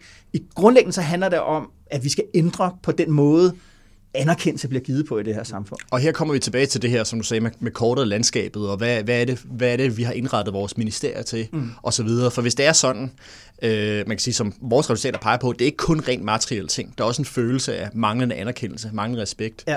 Så mangler vi nogle værktøjer. Hvis der pludselig er nogle, en gruppe, som øh, mangler penge i samfundet, ja. så kan vi jo tage skattekroner ind og, og sende dem en check. Det har vi red policyredskaberne til. Ja. Men vi kan ikke omfordele respekt. Nej. Så hvad er de policyværktøjer, vi skal bruge til at løse den konflikt? Det er jo ikke det, som Michael Sandels bog handler om, for det er en, en, en kulturel debat, som, ja. som man ikke kan løse med, med lovgivning. Men det er jo det, man prøver med for eksempel med uddannelse. Altså hvis vi nu skal tage seriøst, øh, den, det er jo en universitetsreform, Socialdemokratiet har spillet ud med, det er at sige, at vi tager nogle penge fra universiteterne, altså fra elitens mm. skole, og så vil vi øh, beefe op på erhvervsskoler, og vi skal ligesom også meget åbent ligesom, udtrykke, at, øh, at øh, det er altså lige så godt at være elektriker, som det er at være ingeniør. Ja. Men så, så synes jeg også, noget, noget, der er, noget, der er forbløffende i, i, i den debat, det er også, hvor, øh, hvor svagt modsvaret har været for dem, som, øh, som Inger Støjberg prøver at spille bold op af. Altså fordi, at det er ligesom om, altså hun har haft ekstrem succes med det her begreb, de københavnske slonger, ja. og alle modstanderne har overtaget det, og det er jo det bedste, der kan ske for Inger Støjberg, når alle andre begynder at tale forarvet om de københavnske salonger, for så er det det, vi diskuterer, ikke også? Men en ting, der jo næsten ikke fylder noget i den debat, det er, at den største udkantskommune i Danmark, det er jo sådan set København. Ja, altså, der er jo områder i København, ja. hvor levealderen og ja. indkomsten er lavere end nogen andre steder ja. i Danmark, og hvor der måske bor ikke bare 20.000 mennesker, som der gør i en eller anden lille by på Lolland, men hvor der bor måske 300.000 mennesker i et område, hvor de har lav levealder, lav indkomst, ja. dårlig uddannelse, dårlig helbred, ja, arbejdsløshed, men ikke, de har det hele. Ja. Og det synes jeg er forbløffende, at det ikke er lykkedes, eller det ved ikke, om det er forbløffende, men det er i hvert fald interessant, at, øh, at, øh, at at vi har fået en debat om land og by, hvor det ligesom er blevet til et billede af, at hele København er sådan en, øh, ja, ja. en, en by, mm. hvor gaderne er belagt med guld, ikke også? jo, jo, det er jo ikke virkeligheden. Fuld af akademikere, der drikker kaffe latte og, og, og taler om sofistikerede kønsidentiteter. Man kan sige, at hvis man kigger på udviklingen i det danske partisystem de sidste to-tre årtier, så er det jo sådan, at Dansk Folkeparti kom til, indtog dengang en unik position i udlændingepolitikken. Og noget, der skete der på den anden fløj, det var, at radikale venstre tog en unik position på den modsatte fløj. Mm. Det hjalp partiet med at få en profil og, og, og gøre dem til en central spiller i den dominerende debat dengang. Jo. På samme måde kan man sige, hvis det her bliver en tydelig, øh, øh, en central konfliktlinje i dansk politik fremadrettet, så kommer vi på et eller andet tidspunkt til at se et parti, som gør øh, Støjberg øh, med omvendt fortegn. Aha. Altså tager sig, jamen, vi er bypartiet, vi vil gerne tage, gøre os til talsperson for byinteresser, fordi det vil placere partiet i en central, i en central rolle, og på den måde er det næsten lidt overraskende, at vi ikke har set den, øh, den dynamik endnu, og det, det vil vi komme på, til. Hvor, hvor hård kamp der er om at have det største parti i hovedstaden, lige nu er det jo enhedslisten, mm. så, så må man vel forudsige, at den der kamp, den kommer S, SF og enhedslisten til at kæmpe om, hvem mm. der bliver det troværdige øh, storbyparti på den måde. Men er det ikke også her en pointe, at det er svært at gøre sig selv til et storbyparti på den måde, fordi folk, der bor i storbyen, opfatter sig selv som individer? Altså det der, når jeg tænker med den der, når, når, altså, der er altså noget mærkeligt ved, at folk fra Jylland, at man kan simpelthen henvise til jyden mm. og jyderne, som om, at det ligesom var sådan en helt altså, særlig kategori af danskere, som ligesom, og det føler jeg lidt, det, det må man godt. Altså, nogle gange så gør jeg for sjov øh, på Twitter og andre steder, hvor jeg ligesom slår mig op på at være meget stolt af at være fra, fra, fra Vordingborg. Jeg er meget glad for, at jeg kommer fra Vordingborg. Men du ved, med den samme sådan, du ved, ja, vi var engang hovedstaden i København, eller var hovedstaden i, i Danmark, og vi havde, det var os, der forsvarede os mod tyskerne og sådan noget øh, nede med gåsetårnet. Og det, det, er jo, altså, det kan jo kun udtrykkes ironisk, men det, kan, altså, det, er jo, at det er jo blodet i alvor, øh, når, det er, når det er Jylland. På den måde er det jo meget sigende, at vi har det her begreb landlig bevidsthed. Alle forstår, hvad det betyder. Ikke? Og vi målte det, og vi, vi spørger folk, hvordan, er det, hvordan ser du dig selv som en landlig person? Ja. Men, men så personer i byen, dem karakteriserer vi bare, de har bare lav landlig bevidsthed, for de tænker ikke på sig selv som landmennesker. Nej. Men det modsatte, det med at have en byidentitet, Ja. det har vi ikke noget sprog for, vi ved ikke, hvordan vi skal Jeg vil ikke vide, hvordan jeg skulle spørge folk om det, fordi mm. jeg kan ikke genkælde mig det sprog, øh, der er. Så der er en artikulation af en identitet, som vi ikke har i dag. Mm. En falsk beskedenhed nogle gange, det er jo i den der, i den der meget, øh, meget fascinerende reportage, som jeg tror, Weekendavisen lavede over fra, fra Inger Støjbergs øh, genkomstfest, Ja. ja. hvor, hun, øh, hvor hun havde masser af sine tilhængere til at komme og ønske hende velkommen tilbage, efter hun var kommet ud af huset med fodlænken, og hvor, hvor masser af hendes tilhængere ligesom, ligesom led, havde den der den der Ja. ja. falske beskedenhed, der hed, jamen jeg er jo bare kontorassistent, eller jeg er jo bare bager, eller sådan noget, som Jo. om, at de, de gjorde sig vigtige på, at de ikke var vigtige. Ikke? Ja, men det kan også være en forsvarsmekanisme. Det er også noget, som at sige, jeg er en af de uerkendte, uanerkendte. Altså, jeg har, jeg har, ikke, jeg har ikke en titel, der, der gør, at, at, øh, at, at jeg fortjener anerkendelse. Klart.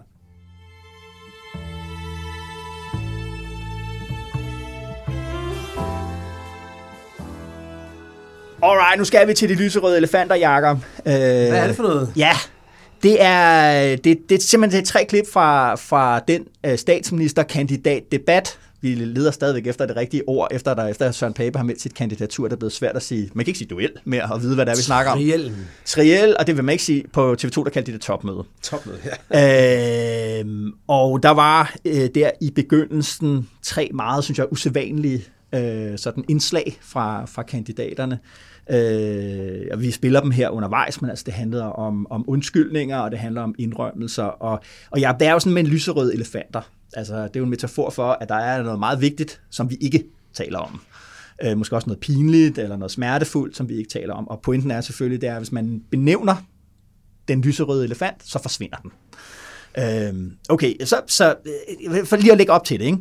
Kan I huske den der, det der, jeg tror det er afsnit i West Wing, første sæson, nu er vi sådan lidt West wing i dag, hvor øh, Bartlets folk, de slås lidt med at, øh, at gøre ham mere folkelig, fordi han er sådan en yber-elitær øh, Nobelprismodtager i økonomi, og kan Bibelen forfra og bagfra, har læ- altså sådan en alvidende øh, type der, ikke? Øh, og det vil hans rådgiver gerne prøve at bløde op, og det kæmper de med, det er med, om han kan lide at spise bønner, eller ikke lide at spise bønner, og alt sådan noget. Og så på et eller andet tidspunkt, så kommer de frem til det der øh, Øh, slogan, let Bartlett, be Bartlett. Altså, at, øh, at, at problemet er at prøve at flygte fra den, man er. Øh, og sådan et moment, eller noget i nabolaget, det fandt sted der i den her statsministerkandidatdebat på TV2 i, i, i søndags. Prøv lige at høre med her.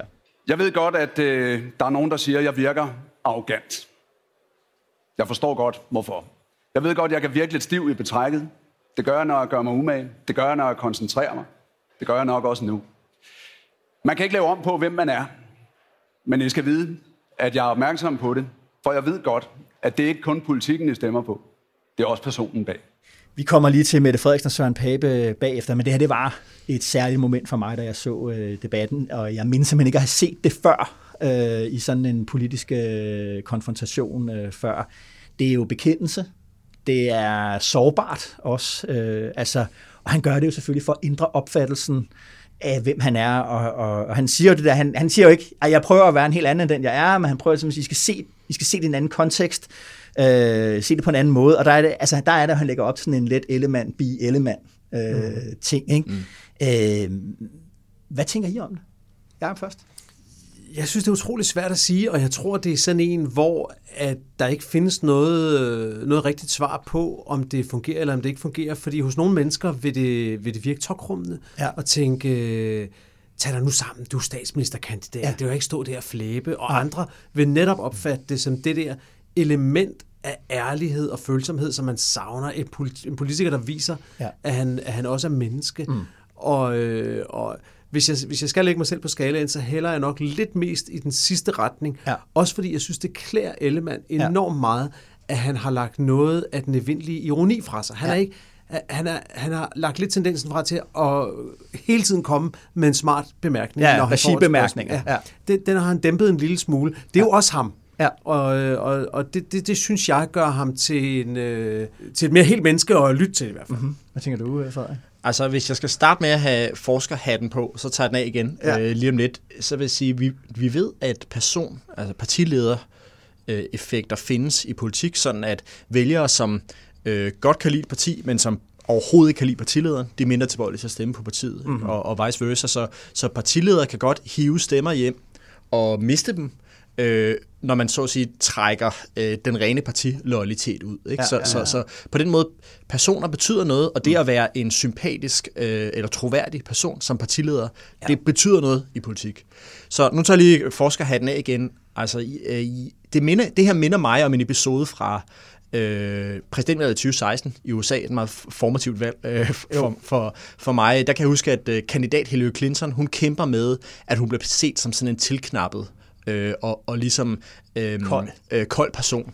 Og så siger hun, at jeg er, jeg er opdraget, det handler, om, det handler om hendes religiøsitet, det er sådan en slags topmøde, så siger hun, jeg er opdraget med, at religion er et privat anlæggende, som man ikke snakker om, mm. og derfor ser jeg ikke mig passioneret ud med det. Det er ikke, fordi jeg ikke er religiøs. Det er jo selvfølgelig også noget med at tale til midtervælgere, som er mere øh, ja, ja. religiøse end mm. demokrater er, ikke som hun skal søge mod midten. Men jo. jeg synes, det moment fungerede godt, fordi det var noget, som, hvor hun i tale satte mm. den her perception, der er, og man kan sige lige præcis, Clinton skal godt virke som person, som bare ignorerer Øh, Men det var også i det samme valg jo, hvor at, øh, at øh, en af de ting, der også blev, hun blev kritiseret for, det var, at hun var iskold, hun var magtmenneske, hun, var, ja. hun havde ingen følelser. Og det var det samme valg, hvor hun også på et tidspunkt blev spurgt om, hvordan det egentlig var at få al den kritik, og hvor hun så knep en tårer og ligesom mm. blev rørt og sagde, jamen det, det er faktisk hårdt, jeg kæmper med det. Ja. Og, og det var jo et enormt ægte øjeblik, men det fik hun ekstremt meget kritik for. Altså, der gik det straks over i, og så var hun kalkuleret.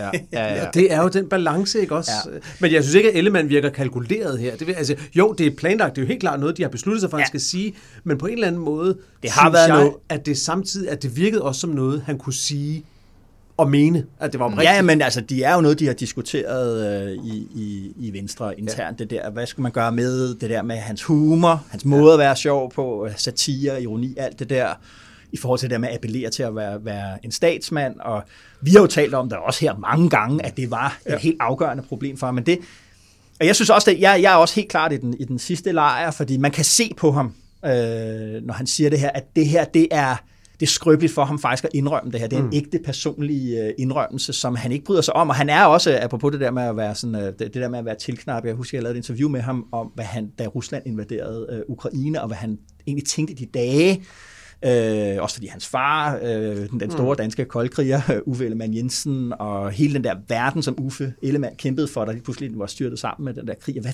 hvad følte han egentlig? Mm. Og, og der, altså, det, altså, han fortalte der jo, at han havde, altså, han havde grædt sin modige tårer der.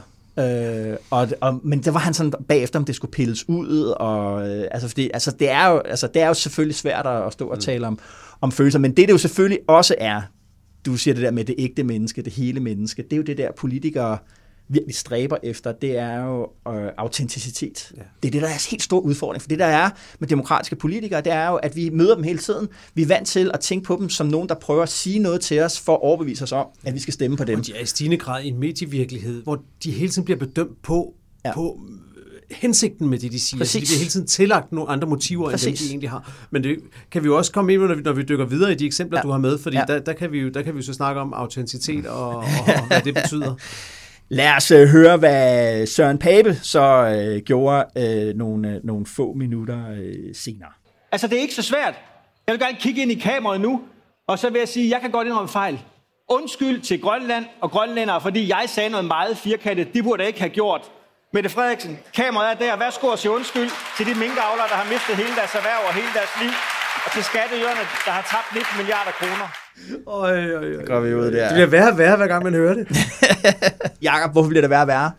Jamen, jamen fordi at første gang man hører det, synes jeg, bliver jeg bare sådan lidt overrasket. Men når man hører det igen, Ja. så er det jo simpelthen så tydeligt, ja. hvor kalkuleret det her er. Altså, det er virkelig ikke autentisk. Og, og det der med, det ved man jo også fra, fra parforholdet, at hvis man råber en undskyldning, så er det sjældent, at man mener allermest alvorligt. Ikke? Ja. Okay, så Ja. siger jeg undskyld, Ja. men så skal du... Også sige undskyld. Jamen, må også, altså, det er jo... Altså, han, og han når jo slet ikke at, at Nej. dvæle ved den undskyldning, han leverer, før han er over i flæsket på, på Mette Frederiksen. Det, Det er en, øh, hvad skal man kan sige det på den måde, en bevæbnet bekendelse.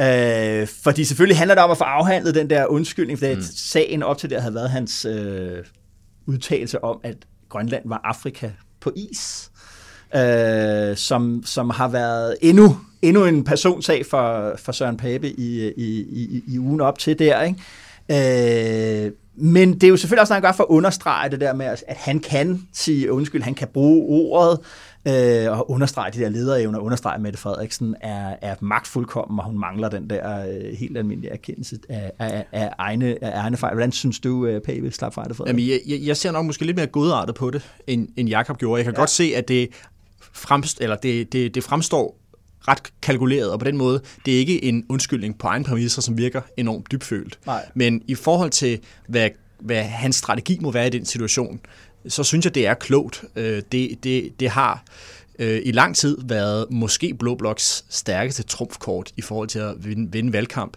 at mange vælgere opfatter Mette Frederiksen som mere ansvarlig for, for minkskandalen, end hun selv vil være ved. Og, og, og han får drejet debatten over på det, og det er jo altså bare sådan i debatter, du skal dreje debatten over på emner, som stiller dine modstandere svagt. Ja. Ja. Det synes jeg jo bare rent taktisk, han gør her. Ja. Også selvom, at man godt kan forstå det, det, det overlæg, der er bag den taktik. Jeg, jeg tror, nu jeg tænker over det, problemet tror jeg med det er, det er, at han er nødt til at forklare seerne, hvad de skal tænke om hans undskyldning, at nu skal I, nu skal I sørge for at få en fra Mette Frederiksen også. Jeg tror, mm. hvis han nu havde skruet en lille smule ned, Ja. Og havde givet sin undskyldning, Ja. så tror jeg faktisk ikke, han havde behøvet at sige, at Mette Frederiksen også skulle. Det tror jeg godt, folk mm. selv havde kunne regne ud, og så havde det stået ja. meget stærkere, hvis folk selv havde fået lov til at tænke tanken. Det er nogle gange det der med, at den stærkeste måde at få en pointe til at sive ind på, det er, hvis folk selv tænker den, Ja, ja, hvis ja. de ikke får den, får den serveret med ske. Ja. Ja, og han kunne have overladt til journalisten, der modererer diskussionen, og så, og så føre ordet over, at det havde været nærliggende, og det havde, det havde fået det til at se mere ægte ja, overbevisende ud. præcis. Lige præcis. Enig i det. Lad os øh, så høre, hvordan øh, Mette Frederiksen så svarede på det der. Jeg har jo sagt undskyld til øh, landets minkavlere, og det gør jeg gerne igen. Øhm, fordi det var, ikke et, øh, det var ikke et godt forløb, og jeg er ikke i tvivl om, at det har haft øh, store øh, menneskelige omkostninger for de familier, det har ramt. Det betyder ikke, at det var en fejl, at mængden skulle slås ned. Øhm, og med den risikovurdering, der lå på det tidspunkt fra sundhedsmyndighederne, så mener jeg, at det var det eneste rigtige at gøre som en ansvarlig Det er jo ikke en bekendelse, det minder jo mere om sådan en tvunget øh, tilståelse. Øh, men omvendt så viser det for mig, når hun går så faktisk går ud i og, og ligesom at adressere det til undskyld, sige undskyld, øh, tage noget ansvar, sige jeg og alt sådan noget. Øh, det kunne hun have gjort øh, meget tidligere, og det ville have haft en meget større effekt. Vi måske ville vi slet ikke have været i valgkamp. Det, det, du lægger mærke til her, synes jeg, det er tonefaldet, fordi hun taler, hun taler øh, roligt Ja. og ikke aggressivt, lidt fornærmet, som hun nogle gange har gjort, når hun Jo. taler om Mink-sagen, men hvis man hører efter, hvad hun siger, Ja. så er det stadigvæk den samme ikke-undskyldning. Det er stadigvæk, at hun har sagt undskyld til minkavlerne. Ja. Hun ved godt, det gjorde ondt på dem. Ja. Hun synes, det var... Men forløbet var, som det var, og det kunne ikke have været anderledes. Hun, Nej. hun kan stadigvæk ikke få sig selv til at sige det, som jeg tror kunne være den, den store game changer. Nu er jeg også en stor, en stor øh, believer i Jo. undskyldningens kraft. Ja. Men hvis hun havde sagt, og jeg begik også fejl i det forløb, men det siger hun ikke her, Nej. Og det kan hun ikke få sig selv til Men det, der bare er pointen, synes jeg, det er, at da hun har sagt det der, så kommer de faktisk ikke igen på det, øh, Ellemann og, og, og Pape. Og det var, vi så det i åbningsdebatten også. Der var en udveksling. Der prøvede de borgerlige partier jo ikke bare at få Mette Frederiksen til at sige undskyld, eller at sige, at jeg har begået fejl, men også at få øh, samtlige andre politikere i Rød Blok til også at sige det. Og så er Pia Olsen Dyr op på, på talerstolen og er i den der debat, og så spørger, jeg kan ikke huske, hvem det er, mener du, at Mette Frederiksen har begået fejl? Og så siger bare, ja. Down. Og så dør den. Og det tror jeg bare, altså det, det, det er for mig, og jeg, jeg ved også, det har været en diskussion i mm. øh, omkring Mette Frederiksen, der, hvorfor, altså jeg hørte der en, der ligesom sagde, jamen altså hun har fået at vide, gå nu bare ind og giv den undskyldning, sig det nu, og sig det, som du mener det, og så er det her faktisk overstået. Og så skulle hun angiveligt have sagt, at hun godt ved det. Hun kan ikke. Nej. Hun kan simpelthen ikke, når hun står derude, øh, få sig selv til at, at, komme med den indrømmelse der. Der er en bog, øh, øh, som handler om, om, om folks tilbøjelighed til at erkende fejl, som hedder Mistakes Were Made, parentes, but not by me. Og den, den tænker jeg altid på, når man ser øh, statsministeren diskutere den slags ting. Der, ja. der blev helt klart begået fejl. Ja bare ikke lige af mig. Nej. Og sådan har retorikken været lige siden, og jeg, jeg deler sådan set analysen af, hvis den undskyldning havde kommet oprigtigt på et tidligt tidspunkt, havde vi måske engang stået her i dag, altså midt i en valgkamp. Det tror jeg. Det tror jeg. Og, og det, det, er jo en, det er jo en ret interessant uh, kontrafaktualitet. Men der er bare ikke så meget, så meget mere oktan tilbage i den tank for Blå Blok, og det er jo noget af det, som gør valgkamp lidt mere op ad bakke, at deres vinderkort er, er, er, er ved at være udtømt efterhånden. Ja. Men, men hvis man skal kigge på, hvorfor er det så, hun ikke kan det, så er det måske også faktisk fordi, at, øh, og det her vil måske være kontroversielt at sige, men hvis man læser Mink-rapporten, så er det sådan set jo ikke Mette Frederiksen. Hun får også kritik i Mink-rapporten, hun får også hård kritik, ja. men det siger sådan set også, at de fejl, hun begår, begår hun ikke forsætteligt. Og det vil sige, at hvis Mette Frederiksen siger, at jeg begik fejl, så siger hun faktisk ja. dermed også, Barbara Bertelsen begik alvorlige fejl. Ja. Fordi at de fejl begik hun, fordi hun ikke var ordentligt betjent af sit eget embedsværk. Så ja. der, er, der er den lille risiko ved at åbne for, for erkendelsen, det er, at den faktisk leder ned ad en gang, hvor det kan blive sværere for hende at stå last og bræst med Barbara Bertelsen, som hun åbenlyst har valgt at gøre.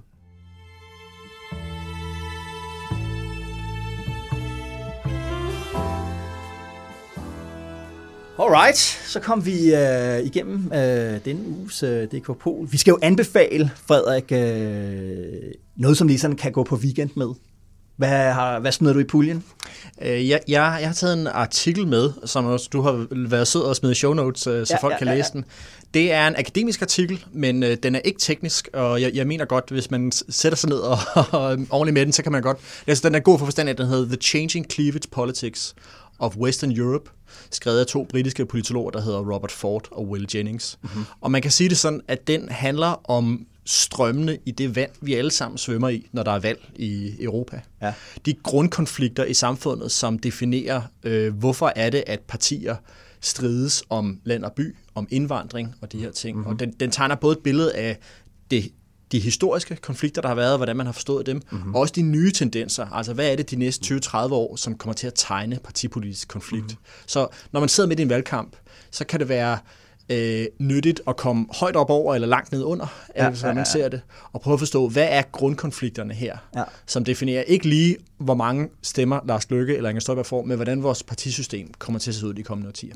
Og du siger videnskabelig artikel, øh, sådan lidt brugeroplysning til DK Pols lyttere her. Hvor lang tid skal de sætte af, hvis de kaster sig ud i det? Jeg tror, at øh, hvis de sætter en, øh, en time af og læser derfra, så tror jeg, at de kan få noget godt ud af det. Der er ingen teknik i den. Det er bare en... Øh... Du lyder ligesom Søren Hove Ravn. Han kom nemlig også med en 22 sider lang okay, artikel ja, ja. om uh, inflation og teorier om det. det var ja, også, men, men den var rigtig det. god. Den ja, var rigtig god. Jeg vil sige til lytterne, sæt jer ned og læs den, og hvis I synes, det er spændende nok, så, så, så skal jeg nok finde tid til den. Ja. Der er i hvert fald masser af kloge ting i den. Og Facebook er der stadigvæk, når man er færdig med artiklen. Ja, ja, ja det er det. Igen. Ja. Jakob, øh, Lars Finsen-bogen. Ja, det, det, den giver sig selv i denne her uge. Ikke? Også, øh, jeg fik den øh, elektronisk øh, torsdag morgen klokken 9 og brugte det meste af dagen på at læse. Ja. Øh, også, øh, må jeg indrømme, lidt, lidt mens jeg sad til nogle møder, jeg skulle sidde til. Og så satte jeg resten af dagen af til at læse, og så sad jeg og skrev anmeldelse. Så det er den eneste anbefaling, jeg kan komme med i denne her uge. Og den, øh, jeg vil ikke sige, at den kan læses på en time, men, men, men to, tror jeg, så er man sådan set igennem den. Ja. Fordi den er jo helt utrolig velskrevet og, og letlæst, og, øh, og, og, og det er jo selvfølgelig bare grundlæggende dybt, dybt fascinerende ja. at få det indblik ind i magtens aller helligste haller i Danmark. Ja. Et sted, hvor vi meget, meget sjældent kommer ind som offentlighed ja. og få nogle beskrivelser. Også beskrivelser af helt er helt, hvad skal man sige, jeg skulle sige banale forløb, det er det jo ikke, men altså et forløb, som ikke lige har forbindelse til FE-sagen, men ja. hvor han beskriver, hvordan nogle ting foregår. For eksempel på et tidspunkt, hvor øh, Lars Finsen er jo departementchef i Forsvarsministeriet i ganske mange år, og har forskellige, jeg tror, han når at opleve fem ministre, og på et tidspunkt får han, øh, han beskriver meget forskellen på nogle af dem. Øh, jeg tror, det er Gitte Lillelund Bæk, der kommer ind som, som minister, og som fortæller ham, at, øh, at hun er blevet inviteret over til et møde med nogle venstrefolk, der har forbindelse til forsvarskredse, og de sådan set alle sammen mener, at øh, hun skal skifte ham ud til departementchef, og det øh, har de så en snak om, og det kører, det kører åbent, og, og det gør hun ikke. Hun stoler på ham. Og da så Peter Christensen bliver minister, så beskriver han, at han, han fornemmer, at Peter Christensen sådan set bliver inviteret til det samme møde, men han nævner det ikke for Lars Finsen, og det står heller ikke i hans kalender. Og kort efter får Lars Finsen så også et opkald fra statsministeriets daværende departementchef Christian Kettel mm. om, at øh, det nok er ved at være udløbsdato på hans tid i, i Forsvarsministeriet. Peter Christensen vil simpelthen have en anden departementchef, og ja. så beskriver han lidt replikskifterne og sådan noget. Og det er jo meget sjældent, at vi kommer helt ind og ja. hører, hvordan det foregår, når departementchefer bliver fyret. Ja. Og det er også ekstremt spændende, hvad der så sker, fordi det, der jo så sker, det er, at, øh, at, at Kettel ligesom Øh, bebuder for Finsen, at han skal nok finde en god stilling til ham som kommitteret et eller andet sted. Og kommitteret, det er jo sådan en titel, man får, når man ikke kan få andre titler. Ja. Fordelen er, at han kan beholde sin løn sådan set, så det er, meget, det er en privilegeret måde at blive fyret på. Jo. Men Finsen har ikke lyst til at sidde som kommitteret øh, nogen sted. Og hen over natten får han sig selv ideen med, at han kan jo bare, det er i hvert fald sådan, han beskriver det i bogen, at han kan jo bare bytte plads med Thomas Arnkiel, som på det tidspunkt sidder og er chef ude i Forsvarets efterretningstjeneste, ja. men har en fortid inde i ministerierne også. Og det foreslår han så næste dag, og Christian Kettel synes, det er en topidé, ja. og vil foreslå den til Lykke, som også køber den. Ja. Og på den måde, så, altså, så organiserer Lars Finsen sin egen fyring, ja. og får den lavet om til en øh, forflyttelse over som, som FE-chef, og sådan noget synes jeg bare er endeløst fascinerende. Ikke? Det er men, ikke men fordi nu har jeg jo læst dine anmeldelser, og de omtaler, der var i går i, i, i bogen, og det, det er også lidt mærkeligt arbejdsmiljø der i, i, i toppen af toppen af det danske embedsværk. Altså det, jeg lægger mærke til der, det er egentlig også, at hvor meget følelsesorienteret det også er. Altså, man vogter over sin egen ære, man er ærekær, øh, forsvarer territorium, altså sådan, hvad, man, ligesom, du ved, hvad bestemmer jeg over? Der er den der replikskifte, han citerer, hvor, hvor, hvor Barbara Bertelsen hen, henviser til Justitsministeriet som mit ministerium. Ja. Altså, og hvor de også sådan, at det er også store egoer, der clasher med hinanden. Helt sikkert. Og det synes jeg bare er meget interessant, når jeg sådan tænker på det var, ah, den her arbejdsplads og alle de andre arbejdspladser, jeg har været på, at altså, det er også sådan lidt, altså man har en forestilling om, at det er sådan meget rationelt og meget øh, meritokratisk og, og sådan noget, men det, det, er også, øh, det, er også nogle, det er også en magtkamp. Det, det er kanon magtkamp, og jeg synes, noget af det, der står tilbage, øh, synes jeg også er, som er meget, meget fascinerende for den bog, det er, at den er ekstremt dygtigt fortalt. Både Lars Finsen selv og ja. uh, Mette Meili Albæk, den journalist fra, fra Jyllandsposten, som har skrevet den på baggrund af en masse samtaler med Lars Finsen. Ja. At, at altså, han er en superhelt. Og det siger jeg sådan uden, øh, uden øh, sarkasme eller ironi. Mm. Altså, han, han er simpelthen en helteskikkelse. Han, er, han, er, han fik ikke de bedste karakterer i skolen, men han er flittig, han er ambitiøs, han har god timing og ja, tæft. tæft for det der, ja, og arbejder sig op og øh, social forståelse og altså hele det beskrivelse af, hvordan op i fængslet, op i Hillerød, der han sidder i resten deroppe, hvordan han, han bonder med de der, hvad skal man sige, godser en rigtig kriminelle, eller anderledes kriminelle i hvert fald, ja, ja, ja, ja. der sidder deroppe. En, der er fængslet for kidnapning, en, der er fængslet for ulovlig våbenbesiddelse og sådan noget og han har forståelse for deres sag, og bliver forarvet over en af dem, der får en dårlig advokat, og hjælper lidt og sådan nogle ting. Ikke? Også han, er sådan, han er sådan en heldeskikkelse fra en film, ja. men samtidig er han nemlig også den benhårde magtspiller inden for Slotshold, men der kan alle tricks i bogen. Ikke? Ja. Og det er, øh, det er meget, meget, øh, det er meget fascinerende. Mm. Og så synes jeg, så synes jeg, man, øh, altså, det, der er meget vigtigt med den bog, selvom jeg anbefaler den, jeg har givet den 6 af, og det højeste, man kan give i altingets øh, værdisystem, jo, jo. bogsystem, ja øh, så vil jeg samtidig sige, at jeg synes, det er ekstremt vigtigt at huske, at den er et par til en læg. Og Lars Finsen skriver heller ikke andet. Han skriver, at det er en brik i puslespillet. Ja. Og det er lige præcis, hvad den er. Og det, jeg synes, der kendetegner den her sag, det er, at vi har indtil nu, eller i hvert fald de sidste måneder, næsten kun hørt en side af sagen. 100. Og det er Lars Finsens side, ja. for det er også meget den, man hører fra de journalister, der dækker sagen tæt.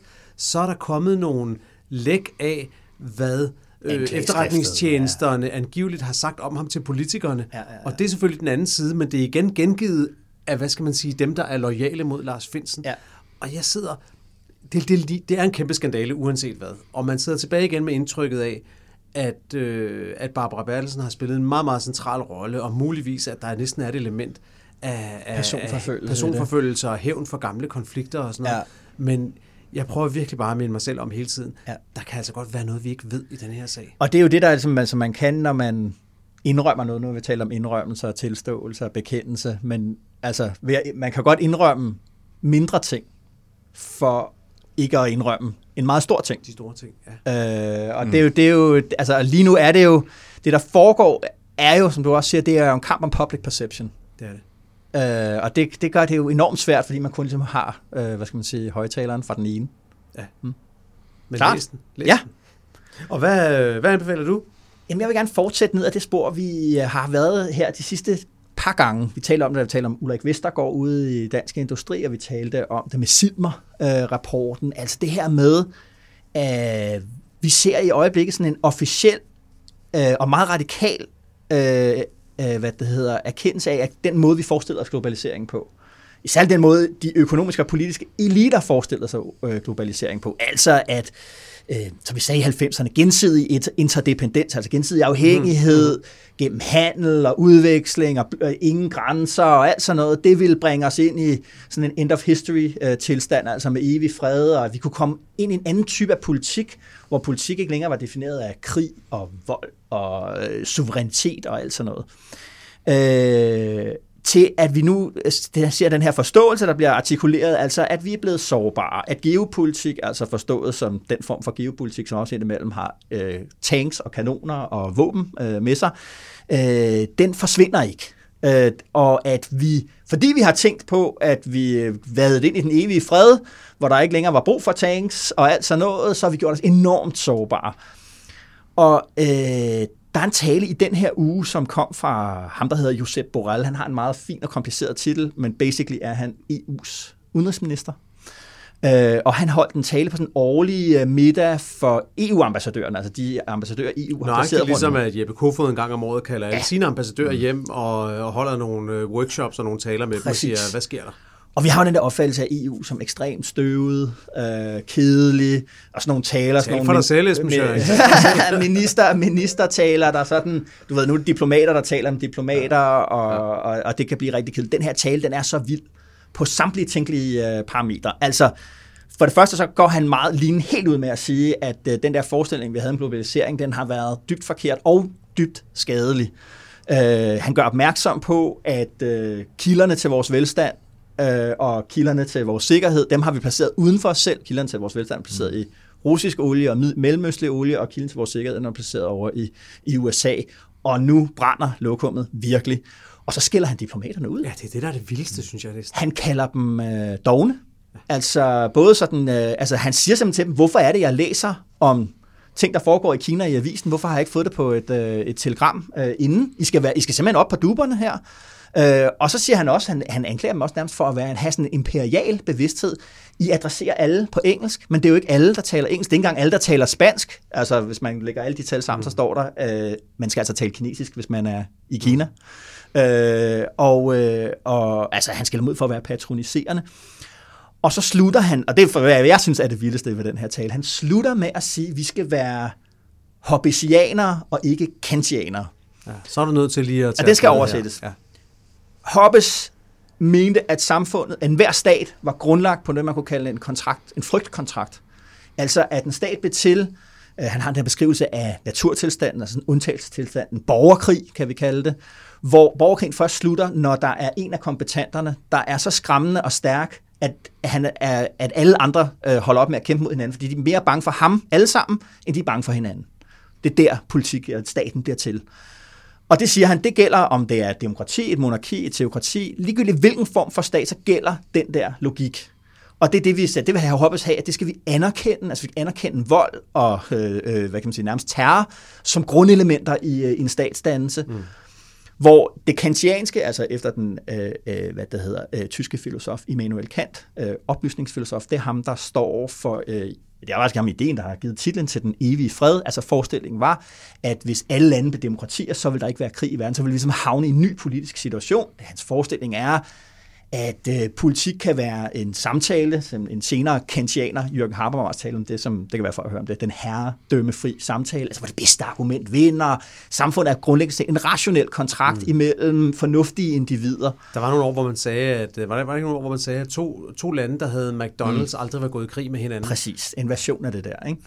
Og det han siger der, det er, at vi skal simpelthen holde op med at tænke på, at bare fordi vi har demokratiske værdier, og hele tiden åbner vores grænser udad til, altså at EU, altså det kan man også huske fra 90, der var sådan nogle seriøse debatter. Skulle EU også gå til Nordafrika?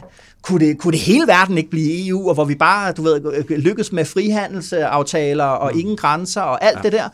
Og det han siger, det er, at vi skal tilbage til at tænke på suverænitet. Altså det er i virkeligheden et argument for, for et føderalt Europa, hvor vi tager vores forsvarspolitik, vores økonomiske politik øh, og vores sikkerhedspolitik ind omkring en statsdannelse, som tænker på, at vi skal forsvare os selv. Vi skal kunne forsvare os selv i verden. Jeg synes, den tale er helt vild. Man kan læse den øh, i show notes, men der, hvis man går ned i bunden af den, så kan man også se den på, øh, på, på video, hvor han, hvor han holder den. Det er simpelthen en af, af, af de vildeste taler, øh, jeg har set, øh, specielt når det kommer fra, fra EU-systemet. Det er, han underkender hele den ideologi, EU er, er bygget på, og siger, at vi skal have en anden. Man kan også, øh, det kan også ligge i show notes. Man kan også læse øh, Guardians gengivelse af den, og så øh, få den lidt kortere form. Og så har jeg snakket med vores gode venner, Thomas Lauritsen og, og Rikke Albrechtsen nede i, øh, nede i Bruxelles. Ja. Og jeg tror, at øh, de går og lurer lidt på, hvad snakken er om den tale nede i Bruxelles. De har det ikke så meget med i denne her uges podcast, men i, i næste uge, så okay. tror jeg, at vi har håb om, at, øh, at man over i Altingets EU-podcast kan høre lidt om, ja. hvad, hvad, hvad har den ført med sig nede ja. i Bruxelles? Det er jeg sindssygt spændt på at, at høre, hvad, hvad reaktionen bliver. Helt fantastisk. Hvad det hedder, Frederik Hjort? Tak fordi du øh, kiggede forbi. Tak fordi du måtte komme. Og tak til dig, Jakob. Vi ses jo øh, allerede igen øh, næste fredag. Må jeg sige noget, inden vi, inden vi stopper? Ja. Der, hvis, hvis man har holdt ved så længe, så er man Dekopol, øh, altså så er man virkelig Aficionado. Dekopol aficionado. Og så vil jeg bare sige, øh, vi optager her fredag formiddag. Ja. Senere i dag, øh, og de to følgende fredage, holder vi jo politisk fredagsbar nede ja. i. Altingets gård. Ja. Og det er jo, altså Dekopol-lytterne er dem, jeg allerhelst vil se til den fredagsbar. Selvfølgelig. Det foregår sådan, at fra 16 til 17 får vi øh, en lille håndfuld politikere på scenen til Ja. ja. en helt almindelig politisk debat, Ja. hvor vi øh, kaster nogle af deres svar fra Altingets kandidattest op i luften og ser, hvad det egentlig er, de mener, når de svarer, som de gør. Ja. Og øh, i dag har vi så et, øh, et, et særligt element, der kører vi lidt længere, for det er jo også kulturnat her i, i aften, så der vil være mange mennesker i byen. Jo. Og hen ad klokken øh, syv, tror jeg nok, får vi besøg af forsvarsminister Morten Bødskov og taler lidt med ham om øh, aktuelle emner. Jo. Øh, krigen i Ukraine, måske også en nylig udkommet bog, og selvfølgelig om valgkampen i det Ja, hele ja, taget. ja, ja, ja. Der er rigeligt at tage af. Kig forbi, øh, kig forbi Altingets Det er gratis at komme ind. Det er gratis at komme ind. Vi har øl. Øh, der er en øh, bar, hvor man kan købe øl, vin Ja. og vand, øh, og vi serverer i aften også lidt, øh, lidt mad til dem, der kommer forbi, og Wow. det, øh, er, øh, det er bare på huset. Sådan. Anbefaling hermed. Givet videre, og i hvert fald øh, tak til dig derude med DK Pol i ørerne. Det er vi uendelig glade for. Anbefal DK Pol, øh, der hvor du henter din podcast. Anbefal dem til dine venner, dine kollegaer og din familie af dem, der endnu ikke hører DK på. Mit navn er Esben Schøring, og udover at være politisk redaktør her på Alting, så ønsker jeg dig og dine en god weekend og en god efterårsferie, og frem for alt, god vind.